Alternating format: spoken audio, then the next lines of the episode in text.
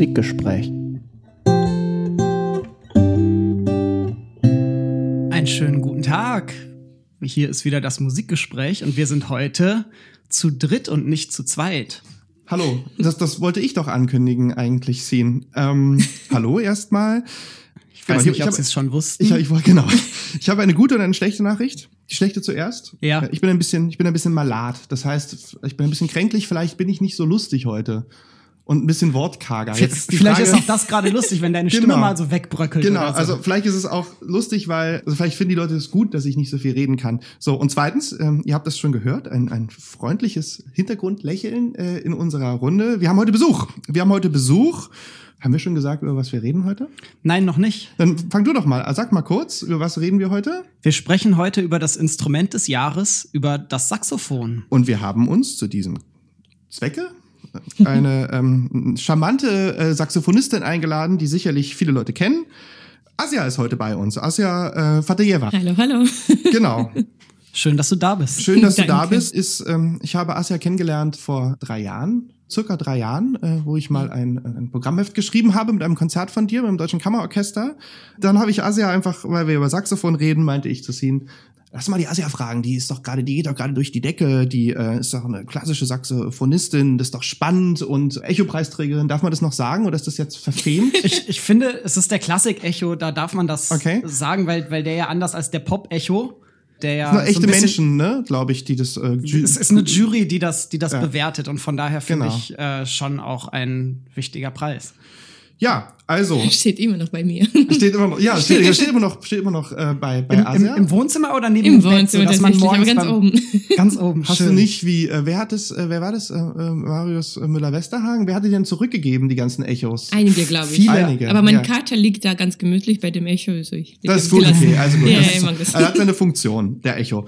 Jedenfalls, ja genau, dann habe ich Asia einfach gefragt und sie hat sich interessanterweise an mich erinnert noch, äh, was ich gar nicht wusste. Aber vielleicht Rechnung schreiben ist wahrscheinlich stringent. Du wusstest nicht, wer ich bin, mehr als ich nicht. Natürlich lustig. ja, Wir haben gut. ganz, ganz nett geredet über deine auch äh, Pro Produktion, also da ein Buch, wo Ja. auch die Musikhochschule Hamburg das benutzt. Also das, Ja, ja, richtig, Das habe ja. ich noch ganz stark in Erinnerung. Ach so, ich war, weil es drei Jahre her ist. Also ich meine, drei Jahre ist eine lange Zeit und ich habe dann viele, ich habe, habe dann ein bisschen geschaut und ich habe gesehen, dass du viele Sachen gemacht hast und ich habe gesehen, dass du viele kleine TV-Einschnipsel gemacht hast und dann dachte ich mir so, die Asia, die ist doch, kommt die zu, wir sind doch so klein und die Asia ist so groß und so, aber Kleine, kleine Spartensendung. wenn man sich kennt, äh, leistet man Freundschaftsdienste. Vielen Dank, dass du hier bist, Asia. Sehr gerne. Ja, wir Danke. fühlen uns sehr geehrt. Und wir hoffen natürlich auch kräftig auf Input von deiner Seite, Ja. Mhm. weil du wahrscheinlich viel, viel mehr Expertin bist fürs Saxophon als wir.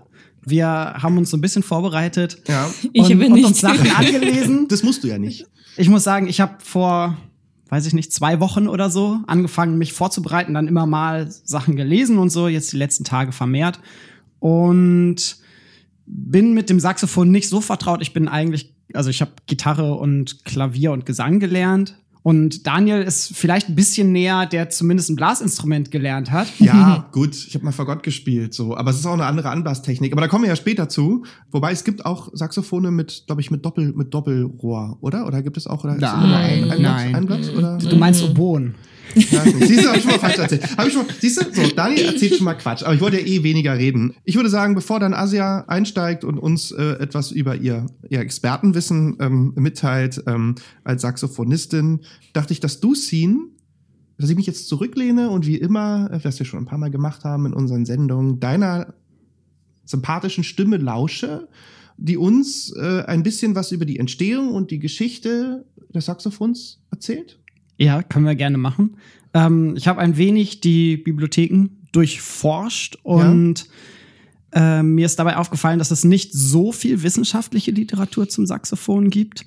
Viel Literatur beschäftigt sich dann recht intensiv mit Adolf Sachs, dem Erfinder des Saxophons selber.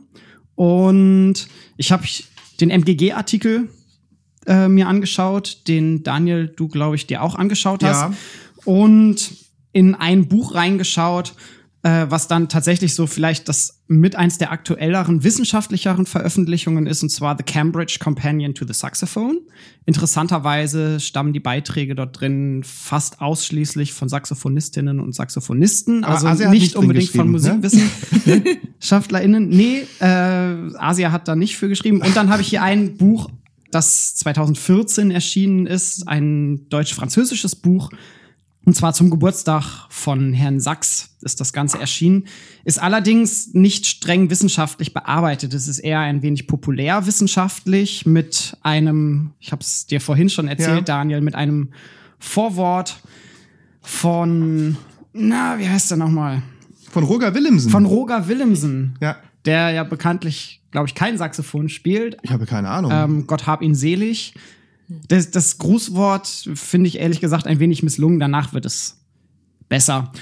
Da sind wir aber schon direkt bei dem Punkt, wenn wir uns mit dem Saxophon beschäftigen, bietet es sich an, mit der Geschichte des Saxophons einzusteigen. Asia, weißt du, wann es erfunden wurde?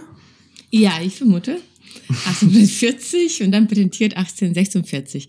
Aber apropos die alle wissenschaftlichen Beiträge, ich glaube, es gibt ganz viel auf Französisch. Ja. Und vieles wurde noch nicht übersetzt und beziehungsweise nicht auf im Deutschen bearbeitet. Deswegen freue ich mich wirklich, dass ihr das macht. Mehr oder weniger jetzt im mündlichen Sinne, dass wir das darüber erzählen. Aber tatsächlich, die Quellen stammen alle von da und warten noch auf die Bearbeitung. Das stimmt. Ja, ich spreche leider kein Französisch. Ich habe Englisch, Latein, Spanisch gelernt. Ja, mit Latein kann man noch einiges ich verstehen. spreche Le- Französisch. lesen- lesen geht ein aber wenig. ähm, ich habe Schwierigkeit, also ich spreche Französisch so, dass, also ich, wenn ich jetzt in Urlaub fahre, dann denken die Leute, ich bin Schweizer. Ich würde mich nicht als fließend Französisch bezeichnen, aber ähm, für die Franzosen immer noch Französisch genug. Aber französische Literatur ist, also vor allem wissenschaftliche, das ist mir dann auch too much. Ja. So. Äh, bitte erzähl. Also, Adolf Sachs. Adolf Sachs, ähm, geboren 1840 in, ich hoffe, ich spreche dann die Nee, französischen 1840 Orte. kann er nicht. 1814. 1814 kann er nicht 40, dann hätte er mit Entweder- acht Jahren das Saxophon erfunden. Ja. Bitte. 1814 geboren in äh, Dinant. Ich hoffe, ich spreche es richtig aus. Das Dinant. war 1814 ein Teil Frankreichs. Nach dem Wiener Kongress gehört es dann zum Königreich Niederlande und dann nach der Revolution 1830 zu Belgien. Das liegt daran, dass Napoleon erst 1815 in Waterloo verloren hat. Deshalb gehört es noch damals Ri- zu Frankreich. Richtig, richtig. Also ist ja gar kein Belgier ursprünglich. Naja, das ist ja wahrscheinlich dieser Flame, oder? Oder, Ähm, oder nee, Wallone? er, er Nee, hatte Wallone. die belgische Wallone. Staatsbürgerschaft Wallone. dann und hat sich später aber äh, die französische Staatsbürgerschaft, zumindest französische Staatsrechte gesichert. Okay. Also er wollte dann gerne Franzose sein, weil er später dann in Paris In gelebt der hat. Wallonie spricht man ja auch Französisch. Ja. Ja, gut. Seine Eltern Charles Joseph Sachs und äh, Marie-Joseph Masson, geborene Masson, später Sachs, konnten selber auch schon diese Tradition des Instrumentenbaus mitbringen. Der Vater war Instrumentenbauer und ab 1818 Hoflieferant Wilhelms I. Und er belieferte auch einen Großteil des Heeres mit Instrumenten. Und Adolf Sachs selber hatte fünf Brüder und fünf Schwestern, also eine sehr große Familie. Und ich habe gelesen, dass Adolf mehr oder weniger in der Werkstatt mit aufwuchs und ziemlich früh mit dem Instrumentenbau in Kontakt kam.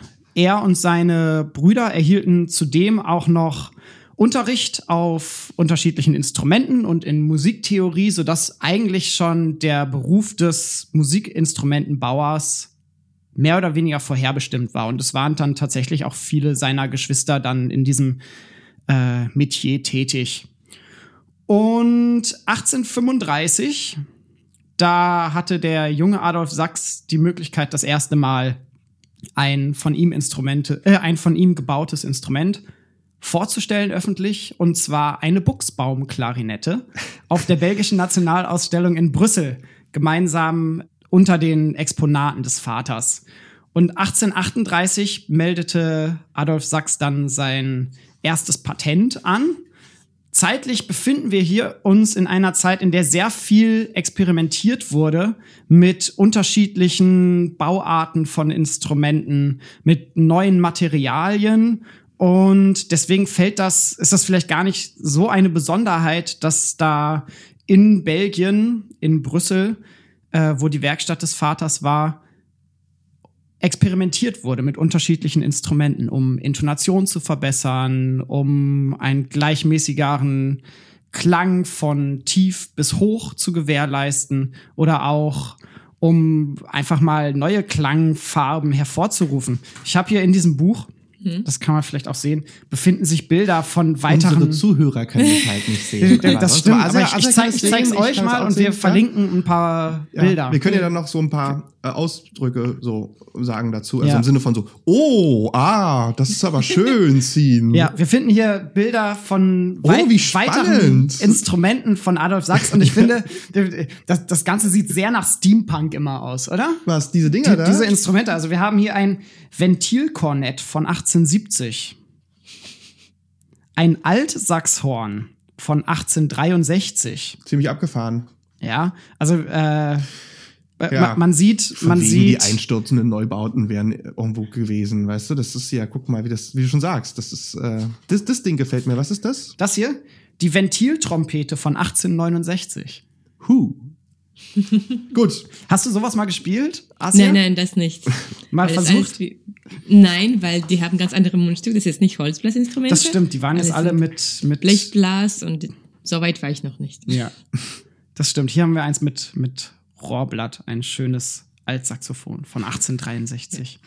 Wir, wir merken auch schon daran, dass äh, Herr Sachs seine Patente anmeldete, dass dahinter natürlich auch äh, die Möglichkeit steckte, viel Geld zu verdienen, wenn man ein erfolgreiches Patent hatte.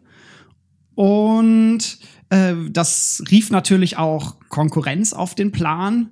Einer der größten Konkurrenten, äh, ein gewisser Herr Bachmann, mit dem sich äh, Adolf Sachs kleine kleine Battles, würde man heute sagen, so. lieferte. Also das, was heute Rap am Mittwoch ist, wo Okay. zwei Rapper sich gegenseitig dissen. Ja. Äh, das war damals dann der Wettstreit zwischen Sachs und Bachmann. Sachs trat an mit der von ihm entwickelten Bassklarinette 1838 und gewann dieses Duell gegen äh, Bachmann, der ein anderes Instrument spielt. Ich habe gerade nicht parat welches. Vielleicht weiß Asia weiß es auch nicht. Nein? Weißt ich weiß es auch Die nicht. Geschichte mit Bassklarinette nicht, ich weiß noch die andere. Und- bei Jean de Mars, wo sie auch so ein Battle veranstalten, wo Berlioz ein Stück ver- bearbeitet hat für Saxophonensemble.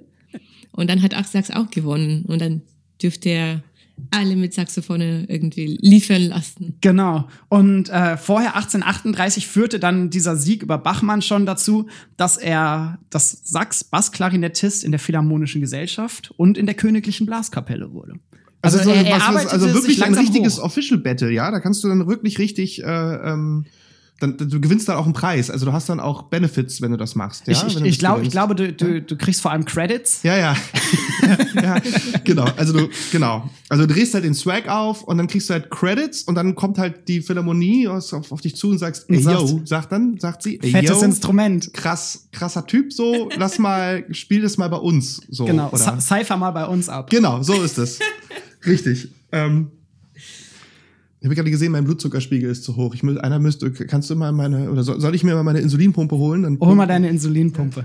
So, das liegt, es liegt an der Aufregung, dann steigt der Insulinspiegel. Erzähl weiter. Ja, mache ich. 1841 findet die Nationalausstellung erneut in Brüssel statt. Adolf Sachs kündigt dort die Vorstellung von einigen Klarinetten an und die Vorstellung eines Saxophons. Nur, er hat es nicht geschafft, dieses Saxophon rechtzeitig komplett fertig zu bauen. Deshalb kann er es da noch nicht so zeigen, wie er das gerne getan hätte. Ähm, wir können aber davon ausgehen, dass das Saxophon zu dem Zeitpunkt schon zu weiten Teilen fertig war. Sachs gewinnt dann dort einen zweiten Preis, so wie Bachmann, sein Konkurrent auch, äh, für die Instrumente, die er dort präsentiert. Und wenig später wird dann allerdings das Saxophon fertiggestellt. Und im Frühjahr 1842 fährt er damit nach Paris. Es gibt die Anekdote, dass er zu Fuß gegangen ist. Das ist aber nicht historisch gesichert, ob er das getan hat. Brüssel-Paris ist eine Strecke. Ich gehe davon aus. Aber er, zu Fuß gegangen, das hat natürlich was sehr äh, Biblisches auch und was Na- na- Historisches im Allgemeinen. natürlich. Also es ist eine sehr schöne Geschichte, sehr, sehr, sehr, das ist, kann man sehr, sehr illustrieren, wenn man sich das vorstellt, dass Adolf Sachs mit einem Bündel, Saxophonkoffer. genau, mit einem Saxophonkoffer ähm, von Brüssel nach Paris läuft. Ja.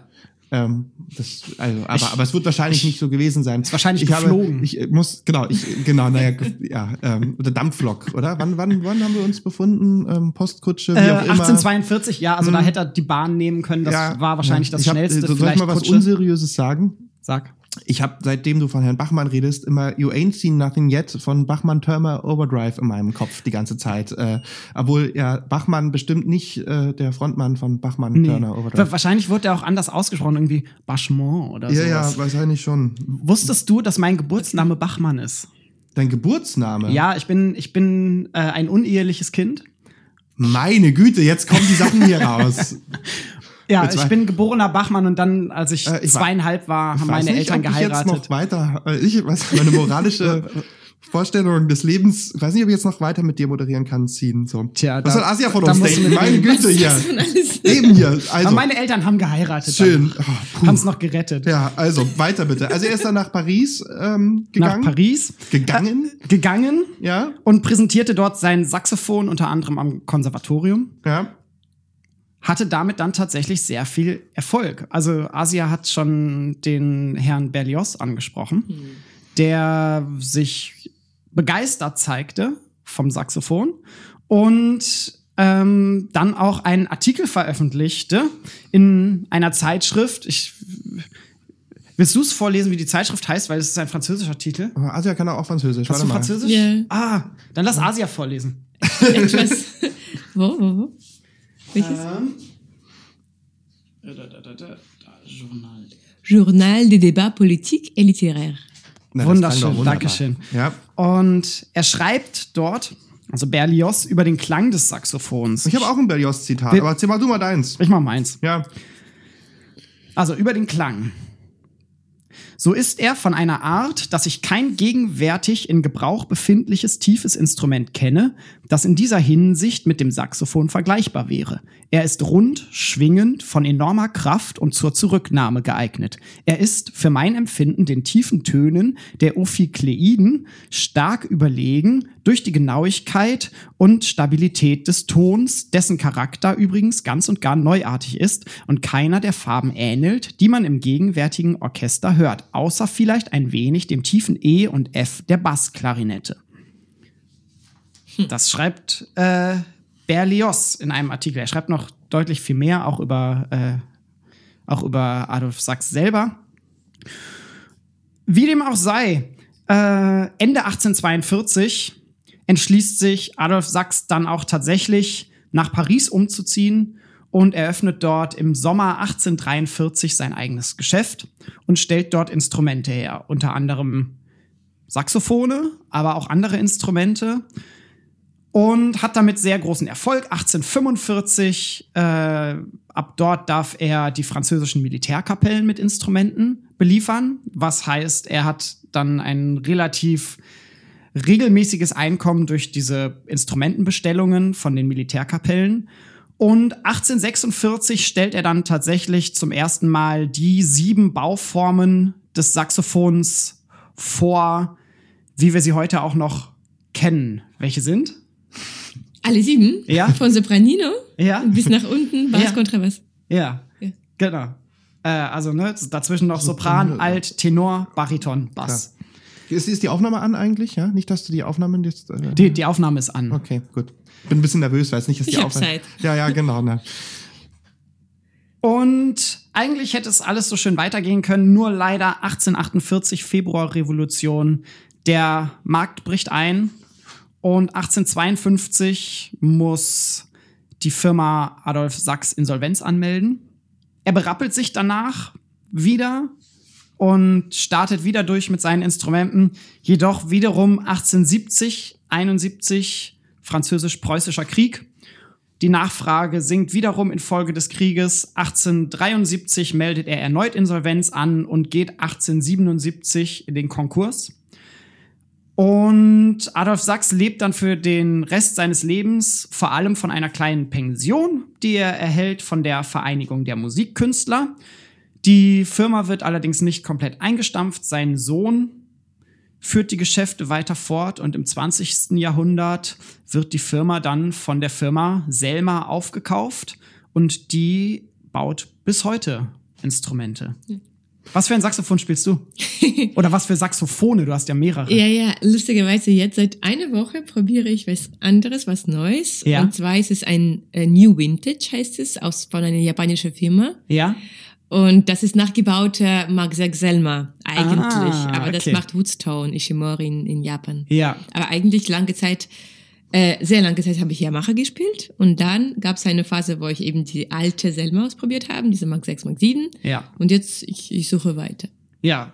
Ähm, genau, ist Mitte, so ab nach dem ähm, zweiten Hälfte des 20. Jahrhunderts sind die Asiaten da sehr stark auf den Markt eingetreten. Yamaha und so stellen Ja. auch sehr schöne Fagotte her, übrigens. Ähm, äh, bei, also das gilt, glaube ich, für sehr viele Ja, Instrumente. Gute, also gute hochwertige auch, äh, Instrumente auch. Genau, aber dann auch klassisch hier, ne? Oskar Adler hat ja dann auch Mark Neukirchen ähm, ähm, Saxophone hergestellt. Also es ist auch so die, also soweit ich das jetzt überblicken kann, auch so im weitesten Sinne sehr nah an diesen Holzblas-Traditionen, Familien dran. So, ne? Also so zumindest Adler hat auch in anderen Bereichen äh, Sachen entwickelt. Mark Neukirchen ist großer, großer Standort für Holzblasinstrumente. ja. Aber ich finde unglaublich, wie Adolf Sachs gelitten hat wegen dieser geschichtlichen Hintergründe und Ja. Kriege. Und er hat auch, er war als erster Saxophon zu unterrichten an Konservatoire. Und dann auch deswegen wurde seine Klasse geschlossen aus Geldmangel von, von dieser Zustand in dem Land. Und leider, 1873, ne? genau, und dann leider gab es keine Klasse mehr für, für sehr, sehr lange Zeit. Ja. Und ich glaube, erst nach dem Zweiten Weltkrieg ist die Saxophonklasse am französischen, am Pariser Konservatorium wieder eingerichtet. Genau, also während, also Oder während des genau, weil das war so ein Deal, wenn die Leute studieren, sie gehen nicht arbeiten äh, oder doch nach kurz nach dem Krieg, weil sie sie müssten irgendwie arbeiten gehen. Nee, während. Und wenn sie studieren, dann müssen sie nicht. Deswegen haben sie alle möglichen Klassen eröffnet, unter anderem Saxophonklasse. Ah, okay. Und sogar Sa Saxhorn kann man auch in Paris Ja. studieren, eben um noch mehr Studierende zu haben. Ja. Äh, du hast gestern schon so schön auch ein bisschen gesprochen. Ich, ich war, ich muss dazu sagen, für die Hörerinnen und Hörer, ich war gestern auf einem Konzert von Asia. Äh, und Als du Vorbereitung. als Vorbereitung. Und du hast äh, auch schon ein wenig erzählt über das Saxophon im 20. Jahrhundert, was ich jetzt bisher so ein bisschen ausgelassen habe. Hast du da noch was zu ergänzen? Geht die Geschichte des Saxophons im 20. Jahrhundert weiter? Ja, weil äh, ist ein tolles Instrument mit tollem Start und alle waren begeistert, die Komponisten und die, ja, viele Leute rumherum, weil Adolf Sachs hat wirklich Salons veranstaltet, wo er Komponisten getroffen hat. Er hat eigene äh, Publishing für Musik, also Edition gemacht, also alles Mögliche. Er war auch zuständig für Musik am äh, Open Theater, für Bühnenmusik. Und dann eben frage ich mich, wieso ist es passiert, dass man heutzutage kaum Saxophon kennt, beziehungsweise nur einseitig im Jazz und Pop. Und das ist, glaube ich, deswegen passiert, dass es ein bisschen ausgenutzt war mit Propaganda und eben so klischeeartig markiert und ganz bequem als was äh, unartetes, entartetes, äh, nur äh, Verzeihung. alles gut. Nur äh, leichte Musik und das war gar nicht der Fall, wenn man schaut, Ende 30er, Ende, genau, das ist das Ja, Bild. wir haben ja eine Abbildung von einem Plakat. Ende entartete 30er Musik. Jahren was passiert, wo Alban Berg, wo Webern, wo Schulhof und äh, alle möglichen Saxophon benutzen und wie anders und wie ernst und wie unterschiedlich. Und das ist wirklich ein, ein Zeichen, wie es toll entwickeln sein könnte und dann leider gibt es einen Bruch. Ja. Wobei ich mich frage, das, ich greife ein bisschen davor vor jetzt, ähm, weil du das äh, Plakat von der entarteten Musik zeigst gerade, äh, was auch wieder die Hörer nicht sehen können, aber da gibt's auch, kann man ja auch sich im Internet ansehen. Können wir auch verlinken. Ist eine Ähm, sehr bekannte Darstellung. Wir haben einen, wie es ausschaut, einen Mann mit schwarzer Hautfarbe, sehr überzeichneten, dicken Lippen, groteskem Gesichtsausdruck. Und Judenstern. Mit Judenstern, David Stern heißt er, Oh, Entschuldigung. äh, und einem Saxophon in der Hand. Und ursprünglich war das eigentlich von Ernst Krenek. Genau, für so Johnny, spielt, auf. spielt auf. Ja. Genau, aber ohne, Ist das- ohne ist halt das genommen, ja. Wobei, ganz interessant, ich habe mich die ganze Zeit gefragt, aber darüber wollte ich eigentlich später reden, dass das wirklich auch der Grund ist, also dieses Plakat im Endeffekt und halt auch die NS-Zeit, ähm, ja auch wirklich diese Vorurteile dieses Instrumentes halt teilweise immer noch bis in die heutige Zeit irgendwie ähm, belegen, ne? Also dass halt Mhm. irgendwie äh, man immer sagt, ja, das ist halt irgendwie ein Instrument für für leichte Musik, für anstößige Musik, für Frivolität auch ein bisschen, ne? Ähm, wo ich mich halt immer auch gefragt habe, wo kommt das eigentlich her? So und das ist aber also also ich glaube schon, dass es wirklich da aus den 30er Jahren halt ähm, wirklich wirklich kommt, ne? Ja. Und dass Wir- sich das bis heute Ja, gehalten wir hat. beobachten das oder Ne? ja, es lässt sich schon ein bisschen früher auch beobachten. Ja. Und zwar in den amerikanischen Revue-Shows Anfang des 20. Jahrhunderts wird das Saxophon gerne verwendet, um damit komische Soundeffekte zu erreichen. Weil das Tolle am Saxophon, eigentlich ist es was total Schönes, es ist, Das kann alles. es, es ist unglaublich vielseitig. Also Asia spielt es anders als jetzt ähm, John Coltrane. Ja, aber also ich, ich, ich finde auch, dass du, du, du, du, bedienst eine, eine große Bandbreite an Klangfarben auch auf dem Instrument und verwendest auch so die, die Slap-Tongue-Geschichten und so Ja. weiter. Klar, aber für neue Musik, ich meine wirklich die Grenzen natürlich Ja. gibt's vielleicht irgendwo, aber es ist wirklich sehr flexibel und kann vieles, vieles. Aber dazu kann ich auch sagen, in ODSSR, da ist auch Saxophon damals wurde so angesehen als was äh, komplett verbotenes, eben Symbol der Freiheit der Amerika, obwohl Ja. es, wir haben am Anfang geredet, gar nicht aus Amerika stammt und Nee. kommt, aber was heutzutage alle Leute denken. Und das war auch ziemlich gefährlich dafür zu komponieren und wir haben auch nicht so viel Literatur in dieser Zeit für Saxophon eben aus dieser politischen Hintergründe. Ja, Spannend. Ähm, Ganz spannend. ich wollte auch mal was sagen. Gerne. Nur einmal. Ich habe Ähm, jetzt viel, ich habe jetzt viel Ja, ja, gesprochen. Asia wollte ich, jetzt habe ich Asia, wir haben Asia ein bisschen unterbrochen, aber ähm, also ich wollte noch kurz, bevor wir dann, weil ich glaube, da, da, das ist sehr spannend, wenn wir dann über Militärmusik sprechen und wie sich das Saxophon dann im 20. Jahrhundert verbreitet hat, wollen wir einen kurzen Abriss für unsere Hörer und Hörerinnen, Hörerinnen und Hörer über Bauart, also auch über Mundstück, Anbasstechnik, Beschichtung, sowas alles, ein bisschen, ein bisschen, ein bisschen Instrumentenkunde. Sehr gerne. Ich zitiere mal ganz kurz aus dem MGG. Ähm, Artikel. Das Grundprinzip des Saxophons beruht auf einer Kopplung eines konisch-parabolisch, gelegentlich streng-konisch bei den neueren Saxophonmodellen im Stürzenbereich auch exponentiell ansteigenden Röhrenverlaufs mit einem Einzelrohrblatt-Mundstück, somit gleichsam eine Kombination einer Bohrung nach Art einer Oboe mit einem Mundstück nach Art der Klarinette darstellend. Yes. Es sehr schön, wie man ein, ein darstelle. Ich mag, ich mag N, äh, Sätze, die mit einem Partizip enden. So, na dann erklärt mir mal, was konisch-parabolisch bedeutet. Äh, ich bin da raus. Es ist nicht zylindrisch. Richtig. Ah, im so. Genau, weil Klarnette, man Ja. vergleicht es sehr oft und gerne mit Klarnette, aber Klarnette hat zylindrische Form. Genau. Dadurch ist es nicht Oktavprinzip. Ja, Und wir haben ein äh, chronisches Form. Ja. Deswegen haben wir ganz äh, einfaches System mit Oktavklappe. Ja. Ja. Das ist einfach, man Okay. drückt die Klappe und Oktave Okay. passiert und kommt dazu. Äh, deswegen haben wir dadurch leider auch kleinere Umfang als Klarnette. okay. Tom, Tom Umfang. Ja, Und ja, somit kann man das, glaube ich, meistens erklären. Und alle Saxophone sind eben so gebaut, selbst Sopran, okay. wenn man das nicht so erkennt, oder eben Tenor alt mit größerer Kurve. Ah ja, Aber System ist gleich. okay. Und deswegen sehen die auch sehr unterschiedlich aus und deswegen ist beim Saxophon auch Metall ein gutes Material, weil bei Klarinetten sind häufig aus Holz und äh, bei der zylindrischen Form bohrt man mehr oder weniger durch einen Stock ein Loch, das die ganze Zeit den gleichen Durchmesser hat. Ja, klar, es ist und ja so, bei ja. einer konischen Form äh, muss dieses Loch immer breiter werden. Ja. Und äh, das lässt sich einfach unglaublich schwierig in Holz auch bohren. Und Adolf Sachs hat erkannt, dass das Material Holz dann gar nicht unbedingt notwendig ist, um ein Holzblasinstrument zu bauen. Also das gießt man dann. Mhm. Von ein- von einem Messing, so eine, so, Ja. und es, inzwischen gibt es verschiedenes und Ja. mit Gold und Silber und so weiter. Ja, Genau, man gießt es und wenn wir zum Mundstück kommen, warum Ja. es überhaupt ein Holzblasinstrument ist, Ja. ist eben ein schnabelartiges Mundstück Okay. mit einzelnen Rohrblatt, wie Einzeln. Klarinette. Ah ja. Und deswegen mit diese kleinen Stückchen von Holz vom Blatt zählen wir zum Holzblasinstrumenten, weil Art und Weise, wie wir Klang produzieren. ist klar. Ist- Ja. Wir haben ja bei allen Instrumenten eigentlich immer quasi einen Tonerzeuger Ah. und dann äh, irgendwie die Möglichkeit, den Ton in der Tonhöhe zu modulieren und dann meistens noch irgendwie was, was den Klang verstärkt. Also eine Gitarre ohne Korpus ist sehr leise, weil der Korpus das nicht verstärkt. Ein Saxophon ohne Trichter ist wahrscheinlich auch leiser als ein Saxophon mit Trichter. ist höher ohne Trichter.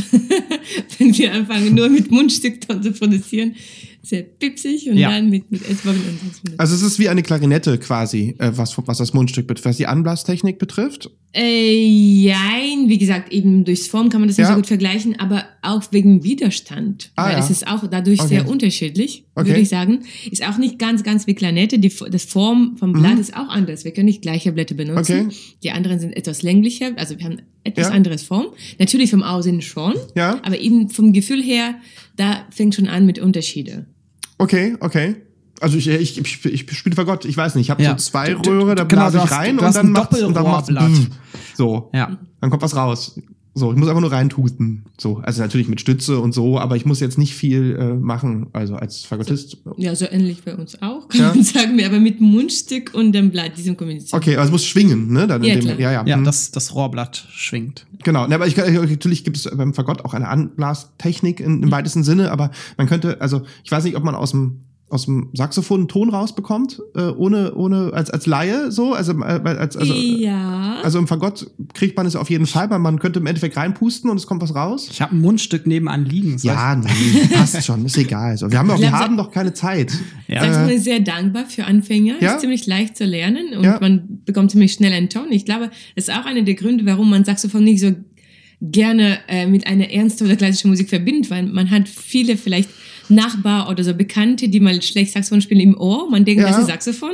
Ja. Und damit kann man doch nicht schöne Bachmusik und was weiß ich spielen. Ich glaube, das liegt auch daran, dass Okay. viel zu viele das irgendwie einfach so mal ohne Üben spielen und, und Dabei finde ich es viel schlimmer, wenn jemand Geige lernt und bei Geige muss der intonieren und bis du Geige gut intonierst und einen guten Klang da rausholst, das dauert so Aber lange. Da weiß man, dass es gut sein kann. Und bei Saxophon denkt man, ah ja, das ist schon Schlussphase. Das das, das, schon. Genau, das ist schon gut genug. Ja, ich glaube, das liegt ja daran, dass man, ich glaube, es liegt auch in diesen, diesen Effekten, die man darauf erzielen kann, ne? Und halt vor allen Dingen, also ich finde es ja eigentlich sehr faszinierend, weil du ja als klassische, wenn man das so sagen darf, ich habe es ja immer so ein bisschen mit diesen Kategorien, äh, Saxophonistin ist immer so ein bisschen, also als, weil, wie auch immer, als Saxophonistin, Punkt, eigentlich ja total schön ist, weil es gibt eigentlich kaum ein Instrument, was man wirklich in allen Genres äh, fast übergreifend benutzen kann, ne? Also es ist, Naja, also ne? man vergisst eigentlich das Klavier überall Ja, na dabei klar. ist und Keyboard. stimmt, und man ja. denkt nur, also da Ja. kann ich ein bisschen Bitte. vielleicht äh, widersprechen, tatsächlich, Sehr weil gerne.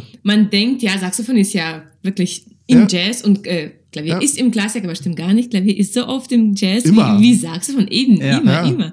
Aber Stimme, es ist nur Art und Weise, wie man das benutzt und gar Ja, nicht ja. das Instrument. Das ist vergleichbar zum Beispiel, also meine Frau hat ja mal klassische Gitarre studiert, Ja. äh, wie ihr alle wisst, also er weiß das noch nicht jetzt. Heute ist die Sendung der Ich- ich großen, weiß das, ich weiß äh, das. der großen äh, ähm, Du hast ähm, es bei der Offenbarungen. Äh, bei der Kinderliedersendung hast du es erzählt. Genau, Gitarre ist, ist es damit vergleichbar, weil so, so als klassische Gitarristin hatte meine Frau immer natürlich irgendwie, in Anführungszeichen, irgendwie Anerkennungsprobleme. Also das im Sinne von so, eigentlich, Gitarre ist immer Rock'n'Roll oder, ne? Oder die Leute haben dann immer, als sie jugendlich war, sagten die dann am Lagerfeuer zu meiner Frau, na Mensch, spiel doch mal hier, weiß ich nicht, ne? Irgendwie Oasis, Wonderwall. So, und, und meine Frau hat dann sich immer hingestellt und gesagt so, ja, kann ich nicht. Und dann meinen sie, du kannst doch mal ein paar Akkorde spielen. Und dann sagt sie, nee, ich kann hier, kann, kann hier irgendwie was von, von Bach, kann, äh, kann ich auf, ich brauche Noten und dann, ich bin klassische Gitarristin, so, ne? Und das haben die Leute mal gar nicht verstanden. So, also, die, so, weil das halt so konnotiert war. Kann man das so vergleichen, so? Oder, äh, ähm, dass man, Ja, grundsätzlich, ich glaube, Ja. man kann jeden Spieler, also egal ob es Ja. wie der Pianist fragen, spiel Ja. mal bei Geburtstag und wenn Ja. er so klassischer Pianist ist, würde er sagen, äh, nein, es ist Ja, nicht ja. wirklich mein Ding. Also ich glaube, Ja. es es geht alle Instrumente so. Ganz Ja, weil, weil, wie gesagt, die Improvisation ja auch beim Saxophon relativ bekannt ist, aber durch den Jazz. Aber ich möchte zwei Sachen sagen, um ein bisschen weiterzugehen, thematisch. Was ich ganz interessant finde, ist, dass Adolf Sachs, also die Marketingstrategie von Adolf Sachs, dass er das wirklich, das Ding wirklich so von oben herab auch durchaus merkantil positioniert hat. Also im Sinne von, ich mache einen ganzen Bläsersatz, baue einen ganzen Bläsersatz, ich baue dazu die Schulen, ich suche im Endeffekt dazu die Literatur, ich gehe auf Marketingreise, kann man ja im Endeffekt sagen, so äh, nach, nach Paris und versuche die Leute davon zu überzeugen. Also das ist, das finde ich ganz interessant, ne? Das ist wirklich so, gibt es dafür ein Fachwort? Also das ist sozusagen sehr, Kapitalistisch. ja, wir, nein, wir sind, auch, wir sind, in, der, wir sind in, in der Zeit der Industrialisierung hier in diesem Ja. Buch. Deswegen ist es so schön, es ist fast ein Bilderbuch. Die Veröffentlichung von Frank Lunte und Claudia Müller-Elschner äh, befindet sich auch ein Bild der Fabrik und man sieht hier an langen Tischen, na, bestimmt mindestens, mindestens 50 Menschen an Instrumenten bauen. Also das, das war schon auch, das war eine Instrumentenfabrik. Also Fließband gab es da noch nicht. Sonst hätte das vielleicht am Fließband fertigen lassen. Aber äh, das war eine hohe Professionalität, die da an den Tag gelegt wurde. Und es ging nicht nur darum, dass eine Person irgendwie alleine dann zig Saxophone gebaut hat, sondern in den ersten Jahren des Bestehens baute diese Firma insgesamt 20.000 Instrumente. Wow. Mhm. Was du alles weißt, ziehen. Ja? Ich, ich habe was für gelesen. eine Persönlichkeit von Adolf Sachs oder Antoine Joseph Sachs, wie er ursprünglich sich Ja? gena- genannt hat, also genannt wurde, dass er daran geglaubt hat, dass er eben die Reise unternommen hat, dass er an seine Erfindung geglaubt hat, an seine Genie und an seinen Geist, dass er der Welt was schenken kann. Das bewundere ich wirklich. Ich hätte nichts gegen ihn zu treffen, weil ein besessener Mann und so viel Insolvenz war wieder da. Nein, mein Saxophon, er hat Patente eben geschützt und im Gericht war es oft wirklich toller Mann. Er war sehr hartnäckig auch, ja. Wobei ähm, ich es richtig verstehe, also ihr beide dürft mich gerne korrigieren, dass sozusagen finanziell er schon getragen wurde, in erster Linie am Anfang durch die Militärmusik, ne? Also da hat er die Dinger am meisten verkauft oder, oder, also dass das, ja, großer Absatzmarkt. Genau. Und ich glaube, da kommt auch so dieser, also ich glaube, das ist sozusagen so die Geschichte, warum das Ganze, ähm, ich leite jetzt mal so ein bisschen in Repertoire über. Ja. Ähm, das ist, glaube ich, auch die Geschichte, warum das dann so ein bisschen in diese Unterhaltungsmusik, in diese leichte Musik war, weil, weil, so wie ich das verstanden habe, ist es ja trotzdem so, ganz unabhängig davon, dass es ganz tolle Literatur gibt von Berlioz über Gershwin, Glazunov, darüber werden wir noch reden, hast du auch schon erwähnt, äh, Schulhoff hast du erwähnt, glaube ich, dass durch diese Militärmusik, also daraus leitete sich ja dann quasi dieser Big Band Bläsersatz ab, der dann in den 20er und 30er Jahren ähm, irgendwie etabliert war, ne? Und ich glaube, das war sozusagen die größte Absatzquelle, oder? Also, dass man sagt, im Jazz oder wie auch immer, in einem Big Band, in der Tanzmusik gab es zum ersten Mal diesen Bläser, Saxophonsatz, also das sind meistens ja, Ja. dann irgendwie am Ende zwei Alt- und zwei Tenorsaxophone, glaube ich. Ist, ist, ist, Bang, glaube ich, fünf. fünf, ne? Kommt Ja. noch ein Alt, kommt noch ein Bariton oft. Bariton noch dazu. Und da hat sich das sozusagen als, als Satz etabliert und dadurch hat es dann einfach einen Absatz gefunden. Ja, wobei ne? man sehen muss, dass, dass sich da kein Kontinuum von den Militärkapellen zum Jazz ziehen lässt. Okay. Äh, Im frühen Jazz spielte das Saxophon eigentlich keine Rolle. Also da war das Soloinstrument, war das Kornett. Und wenn das Kornett mal Pause hatte, durfte die Klarinette noch spielen. Okay. Und ähm, Asia nickt, das kann man leider nicht hören, aber, aber Asia nickt. Ja. Und auch im 19. Jahrhundert, äh, da, da spielte schon auch das Bürgertum eine wichtige Rolle beim Verkauf von Instrumenten. Also Jean-Georges Castanet oder Johann Georg Kastner, wird man vielleicht in Deutschland sagen, der veröffentlichte bereits 1845 ein, eine Instrumentenschule für Saxophone. Also ne, 1845, Ach, ist früh. kurz oder mehr oder weniger direkt nachdem das Saxophon zum äh, Patent angemeldet Ja. wurde. Und äh, er kannte auch Adolf Sachs und äh, war, ob man befreundet war, weiß ich nicht, aber sie kannten sich auf jeden Fall gut und haben sich gegenseitig unterstützt.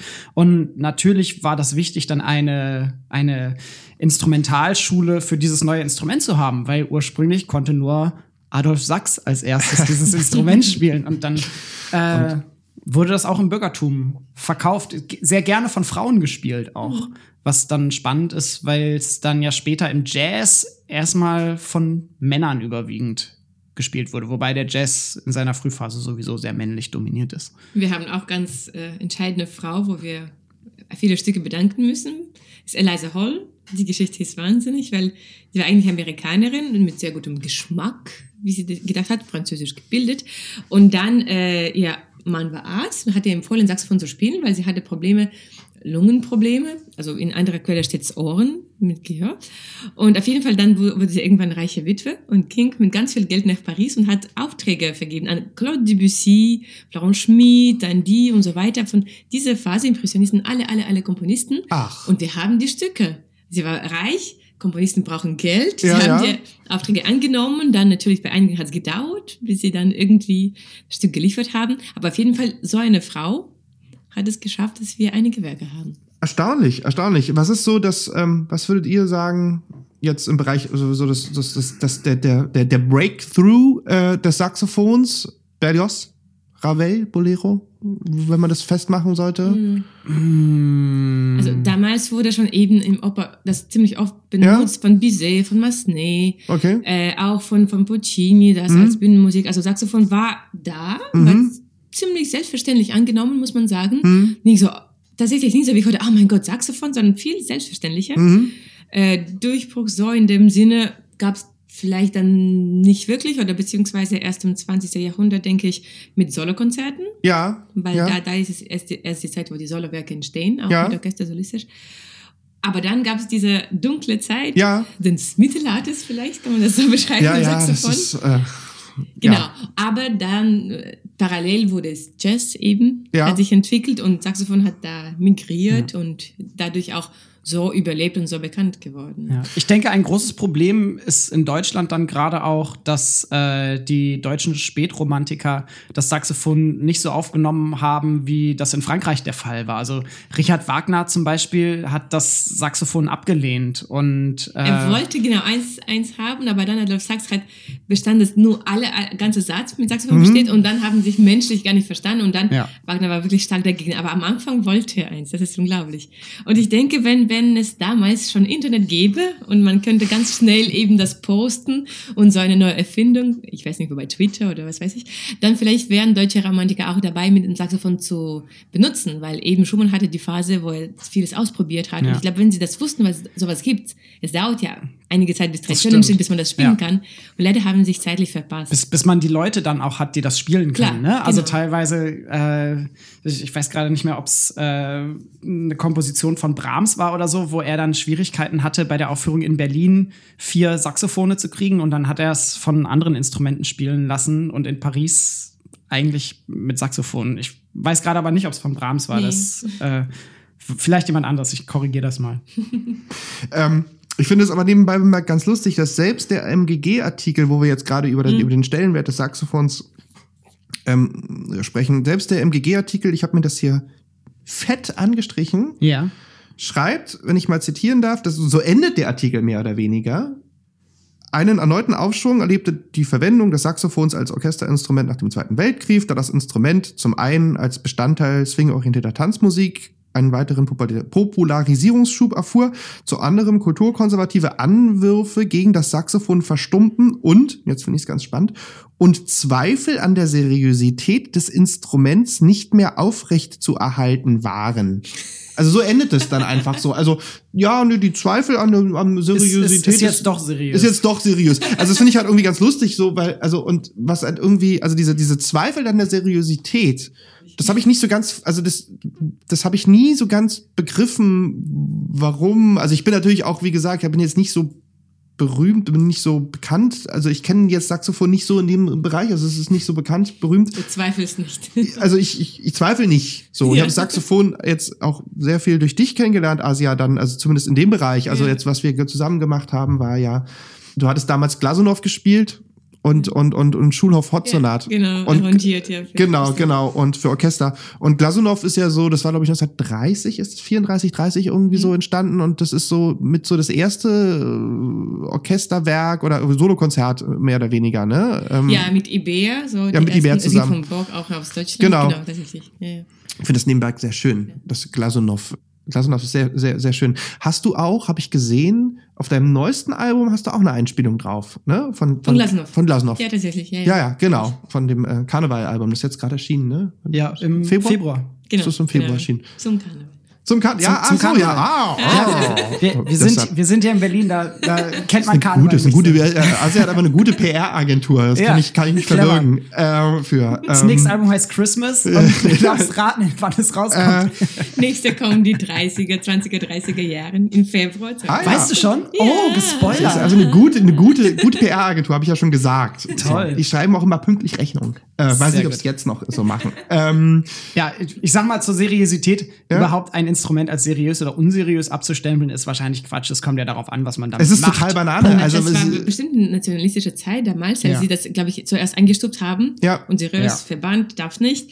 Und dann haben sie doch verstanden, ah ja, man kann da Gewinn machen, man kann eben das verkaufen und Ja. tatsächlich wirtschaftlich auch. Und dann haben sie gesagt, ah, ist doch okay, doch, doch, nehmen wir.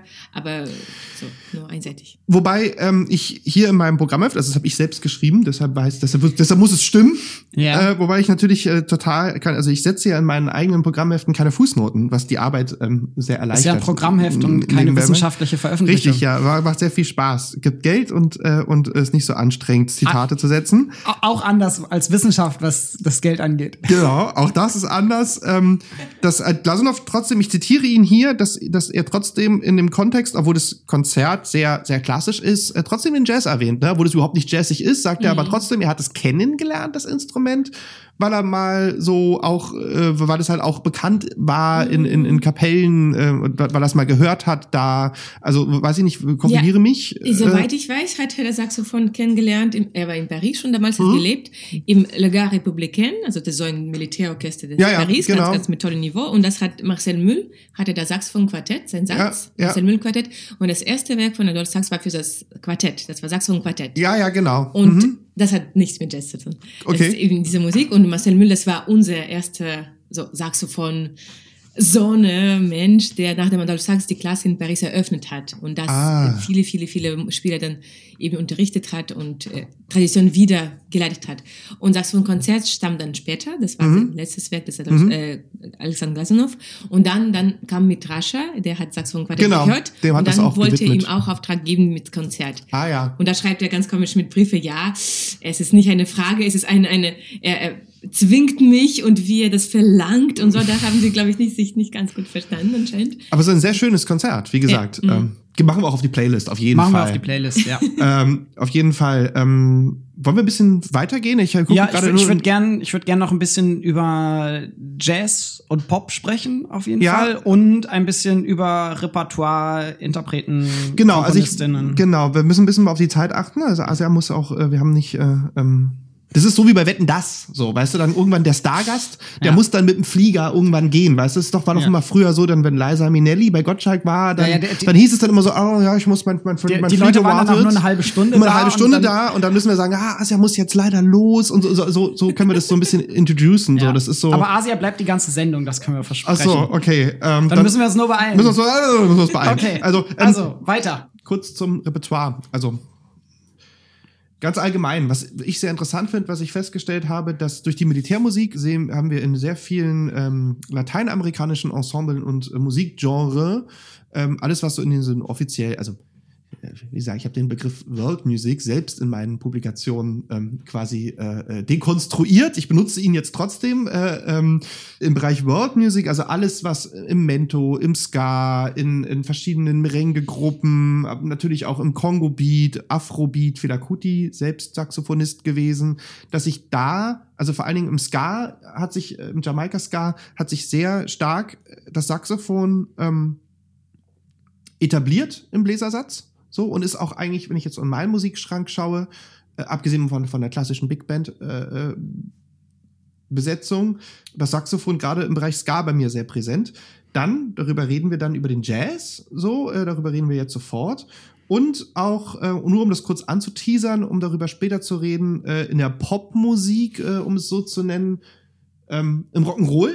Und da auch dann wieder, das ist dann wieder diese, der Auch klassische, Bläsersatz. äh, auch im Bläsersatz, aber da auch wieder dieser klassische Effekt. Also da vielleicht da auch wieder das Vorurteil des, des etwas schmutzigen Instrument, weil man beim Rock'n'Roll, das ist, hatte schon, war, war schon die Idee als Klangfarbe so ein bisschen das, das, ähm, Wild. Und das Wilde, frei ja, genau, ja, danke.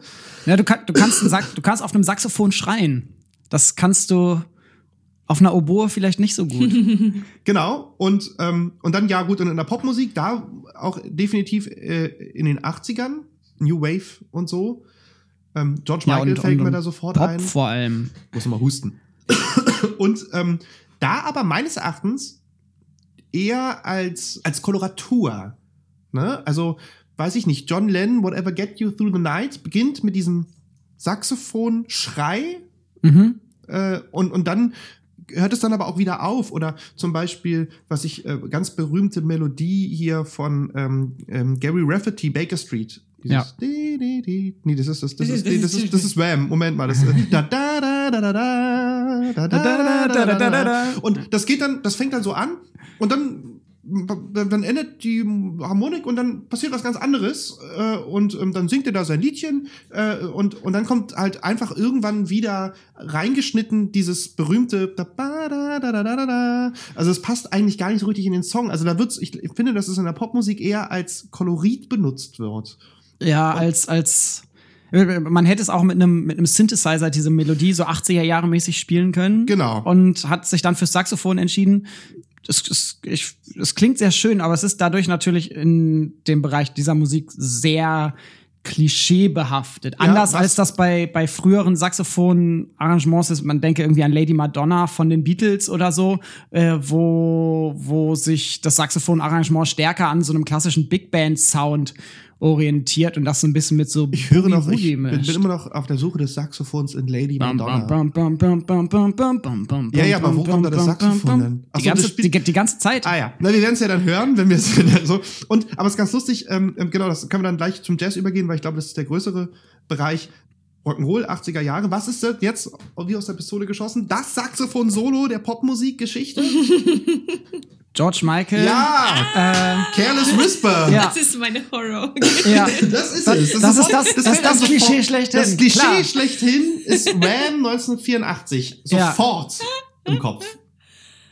Darf, darf man sagen in einem Podcast, Was? dass das Pornosaxophon Ja, ja, das, das schlechthin. Ja, genau. Also lustig, wie gesagt, äh, Asia schreit und äh, genau. Ich werde rot. Ja, ja, Asia wird rot. So, Also, ähm, es ist wieder, es ist wie der Flohwalzer auf dem Klavier. Ja, das ist genau, das ist wie bei, ähm, es gibt auch dieses berühmt, diese berühmte Szene bei Wayne's World, diesem Film.